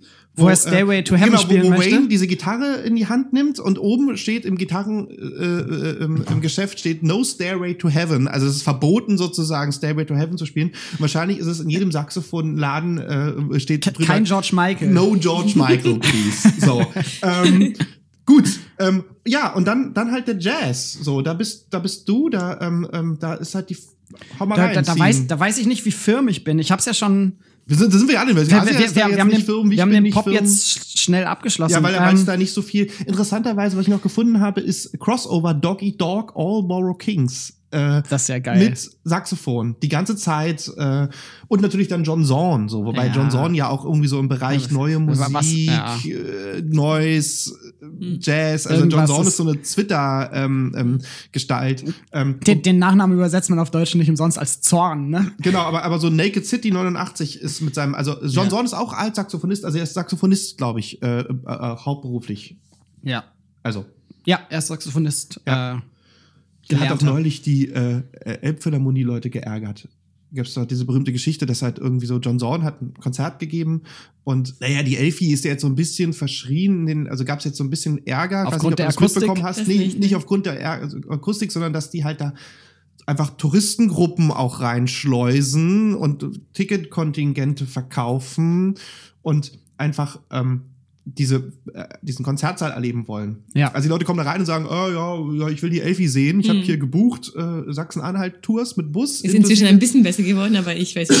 so, also gab's, gab's, Mhm. gab's vor einem halben Jahr. aber, aber dann, Ja, dann ja außerhalb weiter. der Proben und Konzertzeiten. Nee, oder nee, die wann? haben dann, dann heißt Konzert. es, kann, kann, Genau. du kriegst Fürs dann, Foto machen, also erste Hälfte und dann raus. Das war's. Echt? Ja, schon. Man, also das Publikum Ah, war wirklich okay. einmalig. Nee, das gibt, es gab wirklich da Ärger, weil die Leute haben dann halt gesagt, Hamburg-Besuch plus Elfi. Konzertticket. Ja. Und haben die Leute dann halt aber einfach dann also, zu John Zorn geschickt oder so. Geil. Also jetzt nicht irgendwie, die hatten dann erwartet, da spielt dann irgendeiner Mozart oder so. Gegenüber Musical, ja, Ja, ja, oder so. so. Und dann haben sie halt so John Zorn, John Zorn hat dann irgendwie drei Stunden lang irgendeinen, äh, halt sein, sein Sein- experimentellen Kram gemacht, so. Und, also was super Konzert war, aber da war die Hälfte waren halt irgendwie so Opas aus, also verzeiht mir alle Opas aus Sachsen-Anhalt, aber so halt Elfi-Touristen. Und das haben sie jetzt versucht wieder einzudämmen. Also da gab es Ja. in der Tat ein bisschen Ärger, dass sie gesagt haben, hm, Ja. wäre schön, wenn Ja. man, du hast auch schon eine Elfi gespielt, oder? Ja, ja, ja, genau. Ja. Also es war schon, wie gesagt, man merkt sowas. Ja. Also es ist schön, dass es, dass es so ein großes Interesse erweckt, Ja. auch über das ursprüngliche Publikum hinaus. Aber ich verstehe, dass es problematisch ist, dann, wenn dieses Publikum sich im Konzert anders verhält, als man sich das vielleicht wünschen würde. Ja, aber also wie gesagt, das ist Und ja, ja, Elfi. John Zorn. Jo- John Zorn. Naked City, müsst ihr euch unbedingt anhören. Ähm, Lass uns zum Jazz kommen. ja, da habe ich Ich habe bereits angesprochen, im frühen Jazz spielte das Saxophon eigentlich keine große Rolle und wurde tatsächlich dann erst während der Swing-Phase so dieses Instrument, wie wir es heute kennen. Einer der, der frühen Saxophonisten, der dieses Instrument dann mitgeprägt hat, ist Sidney Batchett, der eigentlich, und das ist ganz interessant, ursprünglich gelernter Trompeter ist und dann auf das Saxophon umgestiegen ist. Äh, und er spielte dann auch, um quasi nah an diesem Trompetensound zu sein, ein Sopransaxophon. Und dann einer derjenigen, der quasi die Art des Solo-Improvisierens äh, nach vorne brachte, war dann später Coleman Hawkins. Und ich habe hier jetzt eigentlich nur so ein paar Namen stehen, weil ich weiß nicht, ob wir jetzt Ewigkeiten noch über die Entwicklung des Instruments und dessen, was man auf dem Instrument machen kann, sprechen wollen. Vielleicht nenne ich einfach so ein paar Namen, die, die, auch wenn ich das, die, da Gefahr laufe, jetzt zur Kanonbildung beizutragen, Ja, die, die, die vielleicht bedeutend sind für den Jazz. Also ähm, später als Coleman Hawkins dann Leute wie Lester Young, die dann bewusst versucht haben, so eine Cool Jazz Attitude mit reinzubringen, bevor es dann überhaupt äh, so etwas wie Cool Jazz gab. Und in den 40er Jahren dann herausragend Charlie Parker am Altsaxophon vor allem, der dann diese die Seriosität des Jazz mehr oder weniger erfunden hat und die zu diesem zu, zu diesem unterhaltenen Charakter des Swing hinzugefügt hat. Ne? Also in den 30er Jahren war Swing die Popmusik schlechthin. Das, was verkauft wurde, damit Leute tanzen können, was im Hintergrund lief, auf Hochzeiten und so weiter, zumindest in den USA. Äh, da haben sich dann ja viele Jazz-InterpretInnen auch gegen gewehrt, dass sie den Unterhaltungsclown machen müssen. Und in den 40ern mit dem Bebop gab es da dann einen starken Bruch mit dieser Swing-Tradition hin zu einer sehr durchrationalisierten, sehr intellektuellen Musik. Und das ist ja das Image, glaube ich, was Jazz bis heute auch trägt. Es ist eine sehr intellektuelle, eine komplexe Musik, für die die Improvisation sehr wichtig ist. Und da hat Charlie Parker einen großen Beitrag zu geleistet. Später dann Leute ähm, wie John Coltrane, also für mich einer der größten Jazz-Interpreten überhaupt. Äh, Unglaubliche Alben gemacht, leider auch zu früh gestorben. Oder dann auch Leute wie Stan Getz, die dann irgendwie so zwischen Jazz und später dann so Latin-Pop-Geschichten auch balanciert sind. Über das Saxophon im Jazz müsste man eigentlich eigene Bücher schreiben. Ich habe mich Eine eigene Sendung machen? eine eigene Sendung machen. ich habe mich mit dem Kollegen Mario Dunkel Oh. auch Ach, äh, kurz geschaltet, der Jazzforscher ist. Und er sagt auch, äh, Veröffentlichungen zu dem Saxophon im Jazz explizit äh, würden ihm jetzt nicht direkt einfallen. Und Mario, wenn Mario das sagt, Dann, dann Grüße, stimmt Mario. das schon mehr oder weniger. Deswegen, da, da winkt vielleicht noch die ein oder andere Doktorarbeit. Hey, schreib doch mal was über äh, Saxophone im Jazz, wenn es da so wenig gibt. in der Tat bei mir im Plattenschrank nur John Coltrane. Ähm, Wel welches denn? na, Favorite Things, wo er Okay. das Sopransaxophon Also die, die früheren Sachen. Ich, ich, 60, 1960, 61 und dann Love Supreme halt. Ja, Das ich ist ja dann die, hier das auch liegt hier direkt La vor mir. Love Supreme. Genau. Ähm, Was hast du hier unglaubliches Album. Cannonball Adderley, ein super schönes Live-Album, Live at the Club, wo er Kind of Blue hier mit auch. John Sabinul äh, unter anderem spielt. Miles genau. Davis Quintett, John Schofield. John halt Schofield hat einen tollen Saxophonist mit bei und Charlie Parker. So eine, Aha.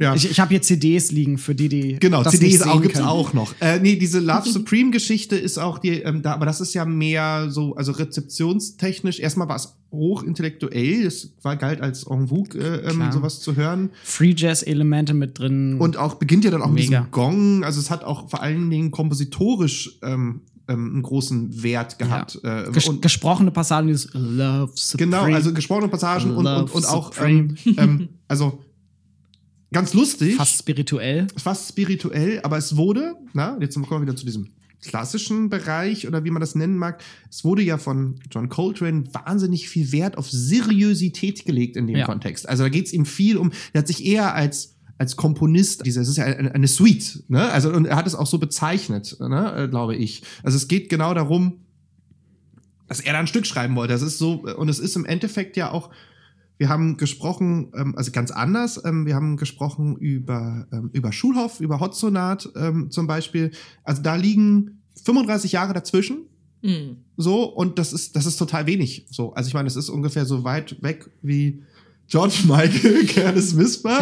Also ziemlich genau, äh, so weit wie, wie, wie George Michael, Careless Whisper zu uns jetzt, wie wir hier sitzen. Kurze Zeitspanne, das stimmt, Äh, ja. ähm, also da ist eine ganze Menge, eine ganze Menge passiert. Ich wollte, also wie gesagt, schwer, schwer abzuhandeln, ähm, schwer darüber jetzt ähm, Hast du, möchtest du noch was zum Jazz und Saxophon sagen oder ist das gar nicht dein Thema, Asia? Äh, ist nicht mein Thema direkt, Ja. aber das finde ich unglaublich. Zum Beispiel äh, wie neue Musik Ja. und Jazz heutzutage, wo wir uns treffen. Ja. Und wenn man so Jazz von heutzutage, es gibt natürlich Jazz ist alles, man kann nicht so kategorisieren. Richtig schwer. Wenn etwas man hört von total jetzt neuerem von Jazz und äh, komponierte neue Musik und da fragt man sich, was ist modern und beziehungsweise es trifft sich sowas, dass man da kaum unterscheiden kann und das finde ich toll, dass die beiden Welten sich da absolut treffen. Das ist einfach aktuelle Musik, das Ja. ist Musik von heutzutage und man kann nicht trennen, das ist Klassik, das ist Jazz. Ja. Man kann sowieso nicht sagen, glaube ich, über neue Musik, das ist klassische Musik, das ist, das, da tut man sich sehr schwer mit Begriffen, sowieso. Ja. Aber vom Gefühl her, dass wir eben da uns treffen und die Trennung ist doch nicht so groß ist, wie man Ja. das gewohnt ist und wo man, wenn man das wirklich ein bisschen tiefer forscht, dass man so vieles wiederfindet und widerspiegelt und man, man es spricht uns an. Äh, Aber nur, wenn man ohne Klischees und ohne diese Vorurteile Ja. handelt. Ich habe auch bei Jazz Jazzer viel entdeckt, dass sie auch viele Vorurteile von Klassiker Ja, haben. absolut. Und das ist so lustig. Teilweise und, noch mehr. Ja, Also- das ist, Wobei gleichzeitig ja viele, die dann Jazz gespielt haben, auch einen klassischen Background haben. Genau. Gra- Gerade auf dem Klavier äh, finden wir, also Bach ist von vielen JazzmusikerInnen irgendwie so ein, so ein Favorite, weil die, die Bach-Melodielinien sich so schön übertragen lassen auch auf solistische Melodielinien, diese schnellen Sechzehntelbewegungen, die ja quasi auch an Akkorden sich entlang hangeln. Ähm, das lässt sich fast so auf, äh, auf Jazz-Improvisation übertragen. Oder meine Klavierlehrerin hat zu mir, wenn ich Bach gespielt habe, früher mal gesagt, Bach war der Erste, der geswingt hat. mit seinen, Da würde dir mit wahrscheinlich seinen jetzt. Bach, äh, mit seinem Bass, äh, mit seinen Bassbewegungen, die Glenn, dann. Glenn Gould würde dir wahrscheinlich äh, äh, recht geben jetzt Ja. in dem Kontext. Aber Bach ist ganz gut, weil, weil ähm, um da mal nochmal einen Direktbezug zu unserem Gast Asia herzustellen, du hast ja dieses Bachiana-Album aufgenommen ähm, und da spielst du ja Bach.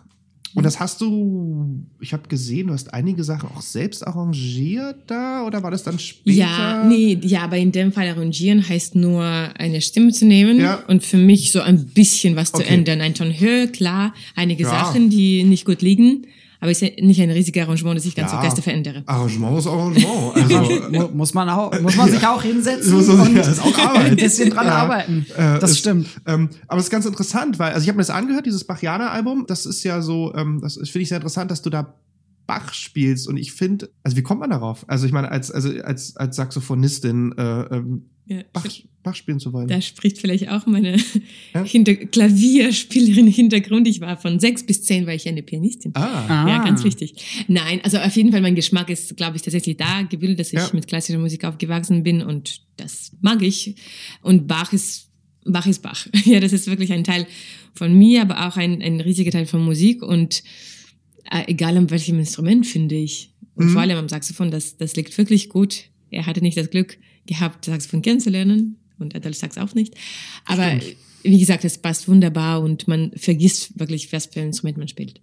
Ja. ja, es ist klingt, also du spielst so Sopran, glaube ich, Sopransaxophon Mhm, auf diesem, ja. auf diesem Ja. Album, ja. Das, äh, Du gehst ja konzeptuell an diese Alben auch immer ran, ne? Also das Ja. Bachiana ist es äh, jetzt Bach und dann ein paar Stücke von Villa Lobos. Mhm. Wobei das dann von seiner Seite aus wiederum Reminiszenzen Genau, an an Bach sind. Und dein erstes Album, äh, da orientierst du dich, da, da gibst du so ein bisschen eine Einführung in das Saxophon-Repertoire vom 19. Jahrhundert eigentlich bis zur jetzigen Zeit. Genau, da waren einfach Originalwerke da, Ja. um zu zeigen, was für eine aktuelle Spannung wir haben. Die Hauptwerke, zwei mit Klavier, zwei mit Orchester. Ja. Ähm, hast du da Favoriten, die äh, von aktuellen Komponisten des 20. Jahrhunderts oder so? Du hast gestern auf dem Konzert als Zugabe dann auch noch mal ähm, von Albright Ja. ein, ein Stück gespielt, das ich sehr schön fand. Ich fand auch die Albright-Sachen auf deinem äh, ersten Album unglaublich gut. Also finde ich super Komposition. Ja, eben die Sonate von William Albright ist wirklich ganz, ganz was Besonderes in unserem Repertoire. Aber da schon wieder können wir zeigen Frieden mit Jazz, weil alle die Werke haben solche starke Einflüsse von Jazz. Auch wenn man an Denisov-Sonate denkt, die haben wirklich es ist, es ist da ganz tief drin, man kann es kaum trennen, auch bei IB ein bisschen. Und ich kann nicht sagen, dass es nur Saxophon-Repertoire ist, weil ganz 20. Jahrhundert, das wurde so gegenseitig beeinflusst, wie Debussy für Jazz, wie, Ja. wie Jazzharmonik auf klassische Musik. Und deswegen, da sind wir uns wirklich einfach Bereicherung. Es ist ja dieses berühmte äh, Gershwin, ein Amerikaner in Paris, ähm, wo ja auch eine große Saxophon-Solo Ja. drin ist, äh, ob viel Saxophon, wo ich mich auch immer frage, also was ist Gershwin so, was, was, also ich meine, der wollte ja immer nicht jazzig sein, so, oder er wollte sich immer sehr seriös verkaufen, aber das ist einfach, wo du sagst, so 20er Jahre, 30er Jahre, 40er Jahre, da geht es ja sozusagen in Anführungszeichen erst auseinander. Also ich, natürlich kannst du dann sagen, also ich meine, Love Supreme 65 versus Stockhausen, äh, Ja. äh, das, da geht's dann sehr weit auseinander. Aber so in den 20er und 30er Jahren hatte man schon einen gewissen Sound. Ja. So, Naja, äh, wenn man Webern denkt. ja, na klar, natürlich. Ja, ja, ja. Ausnahmen gibt's immer. Nein, aber also zumindest in diesem, in, Ausnahmen, in diesem ja. Bereich. Ähm, äh, in Anbetracht der fortschreitenden Zeit wollte ich kurz überlegen, ob wir ganz kurz unsere Kategorien abfahren, dass ich kurz Wikipedia Oh, mache und dann kommen wir zu My Personal. Ja, weil bei Wikipedia bitte. passt ganz gut jetzt. Was sagt Wikipedia dazu? Gut, also ähm, ganz kurz, eigentlich haben wir alles gesagt zum Wikipedia, also alles, was im Wikipedia-Artikel steht, haben wir gesagt, äh, auch eine Systematik. Ähm, Schön. kurz vorweg gesagt, auch wieder ein Artikel, wo ich sage, gar nicht so schlecht für den Anfang für Ja. Wikipedia. Ein etwas längerer Absatz über diese besagte Geschichte äh, vom Deutschen Reich und von der entarteten Musik, ähm, der, wie, wie es zu diesem Begriff Negermusik kam und so und ähm, auch mit Zitaten und ähm, Zitate von vom Reichsministerium für Volksaufklärung und Propaganda. Also da geht's schon ein bisschen detaillierter, auch ganz gut. Nämlich da gibt's diese lustige Geschichte, also so lustig ist die gar nicht, äh, aber ähm, dass dann, dass dadurch, dass das so verfemt war, ähm, auch die deutschen äh, Instrumentenbauer äh, Probleme hatten und dass sie dann hintenrum quasi versucht haben, während des Dritten Reiches äh, den, das Saxophon wieder sozusagen zu, zu, zu, wie Zu arisieren. zu, zu, zu rehabilitieren äh, Ja. und zu sagen, äh, das stimmte alles gar nicht mit der sogenannten Negermusik. Ja. Äh, und dann hat man nämlich fürs, äh, für, den, für, den Militär, ähm, für die Militärkapelle des Reichsluftfahrtministerium hat man dann Sa einen Saxophonsatz angeschafft. Also die haben so lange gepocht darauf, dass sie endlich ihre Instrumente verkaufen und haben dann wieder in die Militärmusik äh, eingeführt. Das wird in dem Wikipedia-Artikel, im MGG steht es übrigens nicht. Ähm, Im MGG Artikel, wobei ich, ich habe auch, Ja. ich hab auch mal den, den von der MGG 1 mit der MGG 2 verglichen. Uh. Und MGG 1, ne, in den 50ern erschienen, äh, drückt sich sowieso ein bisschen um die Zeit des ja, Dritten Reiches herum. nicht so. Ähm, genau, dann also Aufbau, Bauform, weitere Bauformen, das ist alles ganz interessant, das ist auch recht ausführlich. Und was ich ganz interessant finde, weil wir jetzt schon darüber gesprochen haben, im Bereich Saxophonmusik, klar, Blasorchester, klassische Musik, ähm, auch das besagte Glasunow-Konzert wird hier genannt. Und die hier haben einen relativ großen, also Wikipedia hat einen relativ großen Absatz über neue Musik, über neue Saxophonmusik und hat da ganz viele Namen verlinkt. So, wahrscheinlich ist es Marketing. Aber ähm, fand ich ganz interessant. Also, nur mal gucken, ob ihr die hier alle kennt. Eckhard Beinke. Okay. Paul Bonneau. Polbono. Ja, okay. Pierre-Max Dubois. Ja. Anders Lasson. Jean Francais. Dann halt ja. Glasunow. Ibert hatten wir genannt. Hindemith. Nikolaus Huber. Christian Lauber. Fabienne Lauber. Levy. Ja. Ähm, Jean-Marie Landier. Londix. Landix. Rio Noda, das scheint ein Ja. Japaner. Kennst du Japaner? Ja, ja, ja. auch? Ja, Guido Rennert, Berthold Hummel. Fuminoro Tanada, Minori. Ja, Ma- Pierre-Max Dubois, Jean Rivière, Das ist super Standard, alles super Standard. ah ja, Siegfried Karg Ehlert oder Patrice Sciortino. äh, ja, äh, äh. ja, einiges. Einiges ist Standard, ja? ja, viel, ja, ja, alles So, eigentlich. aber Also mit Christian Lauber eröffnest du dein aktuelles Album. Unter ja, ja, anderem. genau. Ach, genau. Aber der ja. ist sehr berühmt für Saxophon-Repertoire, weil er schreibt ganz tolle Etüden, wo er neue Techniken benutzt. Und da finde ich, dass er einfach Saxophon-Welt ein bisschen verbreitet. Äh, Okay. Und also das fand ich aber ganz interessant, weil dann der Jazz-Artikel zum Beispiel und auch Popularmusik, wo sie halt auch dann, da reden sie nebenbei bemerkt auch von, vom Soul, vom Blues, vom Ska reden sie dort auch, auch vom New Wave und dann natürlich darf ein Foto von Bill Clinton mit Saxophon nicht fehlen.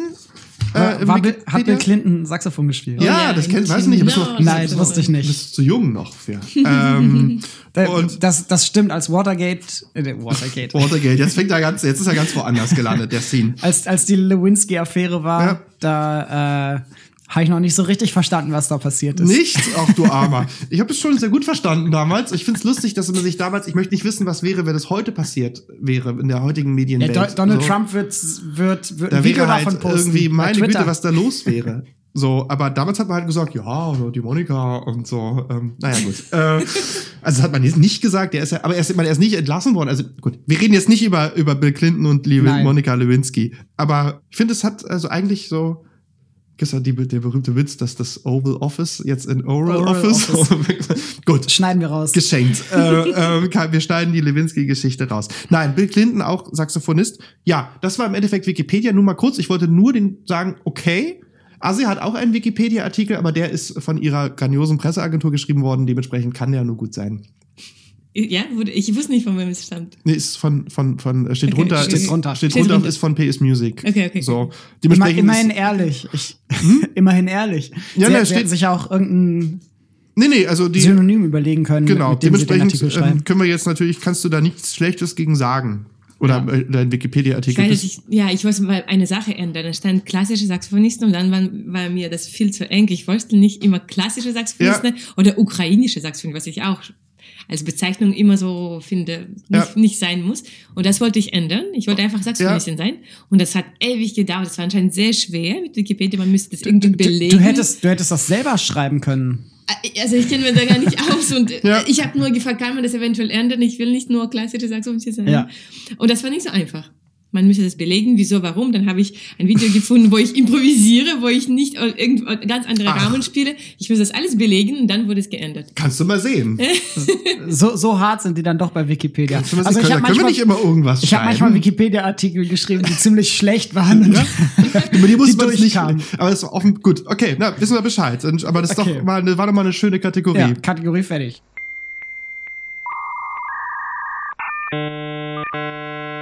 Wir machen die nächste Kategorie. My My, Personal. personal. My Personal. Jetzt wird's persönlich. Ja, dauert ungefähr drei Minuten bei mir. Meine, meine persönlichen Bezug zum Saxophon ist eigentlich quasi So gleich ein null. Gesichtsausdruck. So. Ja, Also ich habe einfach, na, ich finde es ganz lustig, weil jetzt auch in der Sendung, also ich erinnere mich, wie ich damals ähm, mir das, ich schreibe ja fürs Deutsche Kammerorchester diese Programme.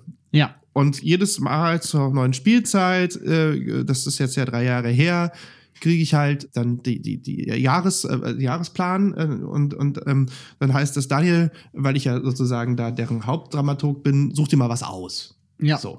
Und dann habe ich mir das damals durchgelesen und dachte mir, ach, guck mal hier, die Asia, die ist Saxophonistin, das ist ja abgefahren. Und so bin ich da erst überhaupt, so sind wir da erst zueinander gekommen, dass mich das irgendwie interessiert hat, äh, wie man, also da, da bin ich zum ersten Mal in Berührung gekommen, auch als Musikwissenschaftler mit Glasunow und so. Und im Bereich Popmusik, ja, hier und da, aber man denkt immer, das ist ganz allge allgegenwärtig und es ist in meinem Leben war das, es ist sehr rudimentär. Also wie gesagt, ich habe John Zorn im Schrank, ich habe ein bisschen John Coltrane im Schrank, ich habe ein bisschen Fela Kuti im Schrank, wobei das halt auch irgendwie, ob das jetzt Saxophonmusik ist, also natürlich ist Fela Kuti Saxophonist, aber da geht es um andere Dinge bei Fela Kuti. Ich werde ein schönes Saxophonstück raus. Ja, mach das. Ja, und sonst halt irgendwie so, es gibt ja dieses, dieses berühmte ähm, Bolero, ähm, äh, bei Bolero, wo es halt dieses Solo hat und ich als Fakultist hab mal, ein, hab mal das Bolero-Solo mitten im Auftritt komplett versaut. Also es ist die berühmte Geschichte. Ich und das Was also ich hast du meine, gemacht? na, ich habe also Gut, okay, die, die Geschichte muss ich noch erzählen. Mir wurde mal mein Fagott geklaut. Und ich bin ja nun auch Laienmusiker gewesen und war aber, hatte ja auch, war, hätte vielleicht auch Profi werden können, habe mich dann für was anderes entschieden. Und ähm, habe dann ein Leihinstrument gehabt, ähm, was eine sehr tragische Geschichte, dass es geklaut wurde. Und das war im Endeffekt aber nicht so gut. So. Und irgendwie war, hatte ich da aber irgendwie, war ich da auch, war da nicht so hinterher und dachte mir, also ich meine, wenn es wenn's, wenn's funktioniert, dann funktioniert's Und das ist sehr, sehr hoch auf dem Fagott. Dieses ja. geht's doch dann. Also das ist, glaube ich, der zweithöchste Ton vom ganzen, ganzen ähm, Fagott. Und ich dachte mir so, ich bin ja auch mit den Holzbläsern, bin ich ja nun auch ähm, ganz dicke, weil die ja, der, die spielen ja da mit teilweise. Der, der Schmucker da, der Andreas Schmucker ist ja der, ähm, der ist ja bei den Holzbläsern einer der Geschäftsführer. Und die hätten mir einen S-Bogen und alles geliehen, so für die hohen Töne und so. Und dann habe ich das immer geübt, diese Stelle, und so, naja, so, passt schon und hab dann auch davor und so, ist ah, schwer mal stützen und so, aber läuft so. Ja? Und es ist mir im Konzert dieses, das fing dann an, ne? Und dann geht's da, da, da. Und der obere Ton ist mir, ist mir einfach, ist einfach nicht gekommen. Ne? Also es geht dann wirklich da, da. Und dann war Generalpause. So, und das Publikum fing schon an zu rumoren. So. Also es war ganz lustig, was natürlich irgendwie ganz, also äh, natürlich ist es halt irgendwie für einen Laienmusiker dann irgendwie doch eine geile Story, weil ich natürlich dann trotzdem aufstehen musste als Solist und mich entschuldigt habe. Ja, ja. Also ja, ist bestimmt auch schon mal sowas passiert. Also jetzt vielleicht nicht in dem Maße, aber so, so Profimusiker haben Wo- bestimmt wo, wo Stories. Das, wo wurde das denn aufgeführt? Wie groß war das Publikum? Kammermusiksäule Philharmonie. Ah, okay. Also ich meine, ja, so, ja genau. nicht ganz also, klein, aber zum Glück nicht der große Saal. Naja, und vor allen Dingen, also es ist ja so, Ärzteorchester Berlin war das ja damals, ähm, wir waren halt für ein Laienorchester, also Kevin McCutcheon ist, der war damals der Dirigent, ist er immer noch, der ist Korrepetitor an der Deutschen Oper, also der hat es schon mit mit viel äh, Seriosität auch geleitet so und und gerade so bei so einem Laienorchester ist es ja so, dass dann die Angehörigen ja kommen. Also es war der Saal war ja trotzdem voll. ja. Also du hast dich einmal richtig schön blamiert. Ich habe mich richtig schön blamiert. ähm, und da war natürlich auch, also wie gesagt, aber das hat jetzt nichts mit Saxophon zu tun. Aber, aber das, es gab zwei Saxophonisten dabei auf der Bühne. genau, genau. Aber, aber wie gesagt, ja, das ist My Personal. Willst du ganz kurz machen, weil ich glaube, Asias My Personal ist am spannendsten. Ja, äh, dann mache ich meins ganz kurz. Zu meiner Schulzeit haben relativ viele Leute Saxophon gespielt. Äh, Wir hatten eine Jazzband bei uns auch an der Schule und dementsprechend konnte man das dann auch zeigen. Und ein Saxophonist, mit dem ich dann häufiger zusammengespielt habe in unterschiedlichen Konstellationen, der ist jetzt lustigerweise Saxophonist bei Tonsteine Scherben. Die Sie- gibt's noch? Die gibt's noch. Simon Barchewitz heißt der Saxophonist, spielt jetzt bei denen, hat damals vor allem Jazz gemacht und vielleicht mittlerweile habe ich dann nicht mehr so viel mit Saxophon spielenden Menschen zu tun in meinem direkten Umfeld, außer Jetzt verrate ich was Privates. Ja? Äh, meine Freundin spielt seit einiger Zeit Saxophon. Sie, sie hat früher Violine gespielt und hat nach dem Studium dann gesagt, sie hat keine Lust mehr auf Violine. Also sie hat nicht Violine studiert, sie hat was anderes studiert. Aber nachdem sie mit dem Studium fertig war, wollte sie wieder ein Instrument richtig spielen und Ja, hat sich dann fürs sich. Saxophon entschieden, fürs Tenorsaxophon. Ich freue mich wirklich. Ja. Und äh, sie übt auch sehr regelmäßig und fleißig.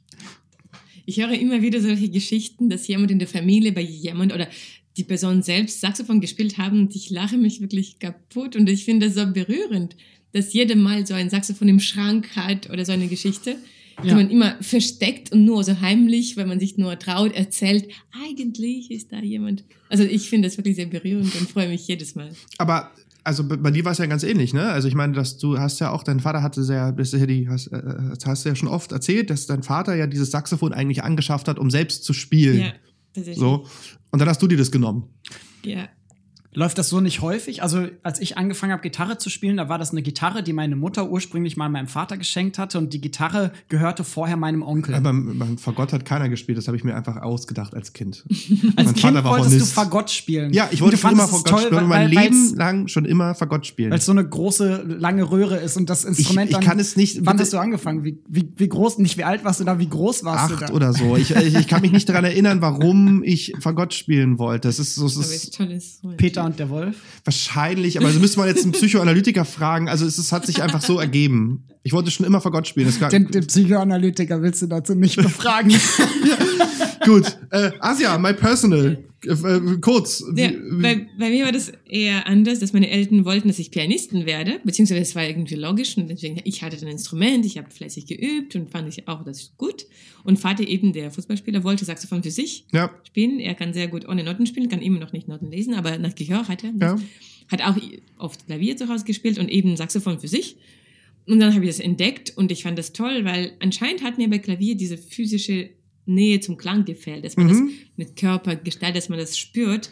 Und das war ein super schnelles Wechsel. Aber wenn ich jetzt verstehe, das war gar nicht typisch mein Saxophonleben, weil alle erzählen über Big Bands und Mhm. solche Geschichten, mal im Keller oder irgendwo in Garage geübt. Ich hatte das gar nicht. Ich hatte was total Anständiges, so wie alle anderen Instrumenten, Klavier, Geige, Cello. Und ich war genauso unterwegs mit Saxophon.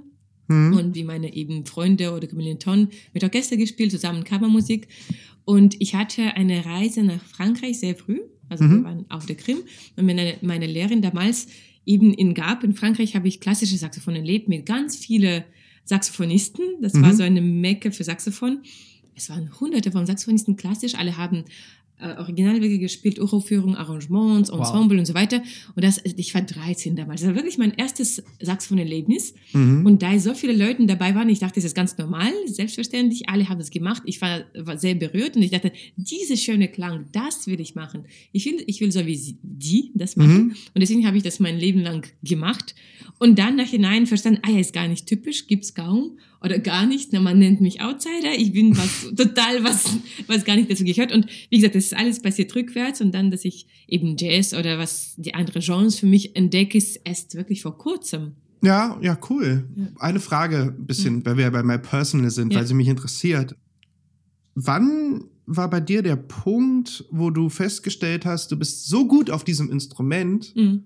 Dass du damit dein Geld verdienst? Also wann war sozusagen der Punkt, wo du gesagt hast, okay, du riskierst es? Also das Ja. muss man ja dann schon in einem Profibusiness, muss man das riskieren nennen? Sehr früh, Sehr früh? muss ich sagen. Ja? Ja, mit 12 und 13. Okay, Also, Wahnsinn. also es gab viele Wettbewerbe, ich habe wirklich gewonnen, einige. Und dann mit 13 gingen wir von der Krim nach Moskau mit meiner Ja. Mutter zur Knessenschule, damit ich da studieren kann. ja, Und da, also zur Schule gehen, zu dieser berühmten Knessenschule, ja, vor Umzug nach Deutschland. Und da gab es schon ganz viele Konzerte. Spivakov Foundation hat mir Saxophon geschenkt. Ich habe sehr viel mit Moskau Virtuose gespielt. okay. Es waren Konzerte, es gab irgendwelche Triumph-Prämien und so weiter. Also es Ja, war toll. tatsächlich Geld fürs Überleben da wegen mein Saxophon. Ja, Und das war für mich so wichtig zu spielen. Ich habe, glaube ich, nicht am Verdienen gedacht, gar Mhm. nicht. Ich habe nur gedacht, dass ich spielen möchte und Mhm. Konzerte geben möchte und eben das leben möchte. Und dann, als ich in Deutschland war mit 14 und dann 15 natürlich zur Schule gegangen, ich konnte nicht so früh studieren, war nur Mhm. Jungstudentin in Köln, dann wurde ich immer wieder diese Frage gestellt, bist du sicher, willst du studieren, bist du nicht zur Sicherheit was anderes, was ist, wenn mein Finger oder was passiert? Ich habe nicht mal ganz, ganz ehrlich, nicht mal Abitur gemacht. Ich habe mit 17 studiert sofort, weil mir schien es zu lang. Ich Ja. konnte nicht noch in eine Realschule, noch zwei Jahren. Es war nicht einmal, nicht mal eine Musikgymnasium. Das war wirklich ziemlich hart. Die Zeit nach Knessenschule in Deutschland, so ein Ja. Bruch. Und äh, ich, ich habe versucht eben zu zweifeln und sagen, hey, bist du sicher? Musik? Es- Davor war nie die Frage. Und ich habe versucht zu, zu fragen, was kann ich machen? Vielleicht Sprachen oder was kann ich? Aber nee, es hat gar nicht ge geklappt mit Zweifel und dann war ich studieren. Das ist Toll, ja ganz, also super gut. Wenn man das halt kann, so, Ja. dann, also ich finde es halt beim Saxophon ist insofern schwierig. Man, Gut, du hast äh, ja auch ähm, ein regelmäßiges Einkommen, klar, in deiner Position, aber ich finde es halt als Instrument sehr schwer. Also mein, mein, mein Cousin ist ähm, ähm, Hornist. Ja. Ähm, ähm, der ist auch sehr früh mit 16, 17 gleich auf, Mhm. auf, auf die Hochschule gegangen, ähm, weil das auch klar war. Aber da hast du halt, kannst du halt, da kriegst du halt eine Anstellung im, im, in der Oper und dann. Aber es war nie mein Traum, im Orchester zu sein, ganz Okay, ehrlich. Nie, ja. nie, Okay. nie. Und das würde mir, glaube ich, auch heutzutage gar nicht passen. Ich, ich mache ab und zu aus Hilfe, mache das sehr gerne, ja. aber passt mir nicht Die, ganz. die Solo-Sachen Ich habe einen. Satz einmal verpasst, weil ich im Gedanken war, so, das ist nicht meins. Ich bin nicht so. Schön. Damit schließen wir die Kategorie. ja, bitte. So, ich Das- finde, das war eine, eine sehr. Wir kommen zum Ende der Ja, müssen wir Sendung. nur Tschüss sagen jetzt. Ich finde, das war eine sehr schöne Sendung. Ich, ich Das sagt würde- er immer ich zum Schluss. Ich, ich, Sing sagt immer ist- am Ende der der Sendung, das war eine sehr schöne Sendung, ja. Aber das liegt natürlich auch an dir. Ich finde, von Sopranino bis Kontrabass haben Ja. wir alles abgedeckt an, äh, Ja. an Bandbreite und hoffentlich waren wir mit Spaß und trotzdem auch viel Wissen mit dabei. Asia, wenn man dich live mal hören möchte in nächster Zeit, die Sendung kommt am 15. Mai raus. Wann und wo kann man dich hören? An dem Abend An dem Abend. Genau. Also wir machen die Sendung sehr früh online, damit es alle hören und alle gehen dann nach in Schwerin In spielst Schwerin spiele ich Iber. Iber, genau. Und dann, aber kann man auch, äh, kann man auch auf deiner Website sich Genau, ansehen, noch äh, ab 25. Mai dann äh, in Westfalen, ne? Oder, Südwestfalen. genau. Genau, und gibt's noch im, im Da sind alle, Juni spiele ich Glasnow und Kapustin, Jazz und Klassik in einem Konzert. wow. Toll. Yeah. Genau. Und du bist natürlich jetzt gerade mit deinem neuen Album, ähm, hast du jetzt viel, ähm, viel Promo gemacht mit dem Karneval, ne? Also Ja, das, äh, tatsächlich, ja. Ja, schöne Es- Fotos. Swaggy Cover. Schöne, auf jeden Fall Swaggy Cover. Junge, Mega Junge. gut. Äh, wir, ver wir verlinken Asias Homepage unter De Podcast. definitiv. Asia, Äh, ich hoffe, es hat dir auch Spaß gemacht, Ja, hier zu sein. Sehr lebendig. Vielen lieben Dank, dass du da warst. Jo. Danke. Und äh, wir freuen uns auf deinen nächsten Besuch. Ja, und ich freue mich auf nächste dann reden Folge wir ohne über. Dann, dann schauen wir, worüber. Dann, dann, dann, sprechen wir über Asia. Ja. Dann, dann ist sie so groß, dass wir überlegen Beethoven oder Asia-Sendung. Genau, genau. Und dann, ah, Genau. der alte Ludwig. Genau, wir in drei Jahren, dann, dann werden wir dann direkt, sie direkt abpassen irgendwo. Genau. Ähm, vielleicht hat sie dann, vielleicht, aber naja, So machen wir es. machen wir. Wir Gut. Dann tschüss da draußen. Bis bald. Genau. Ciao, ciao. Ciao.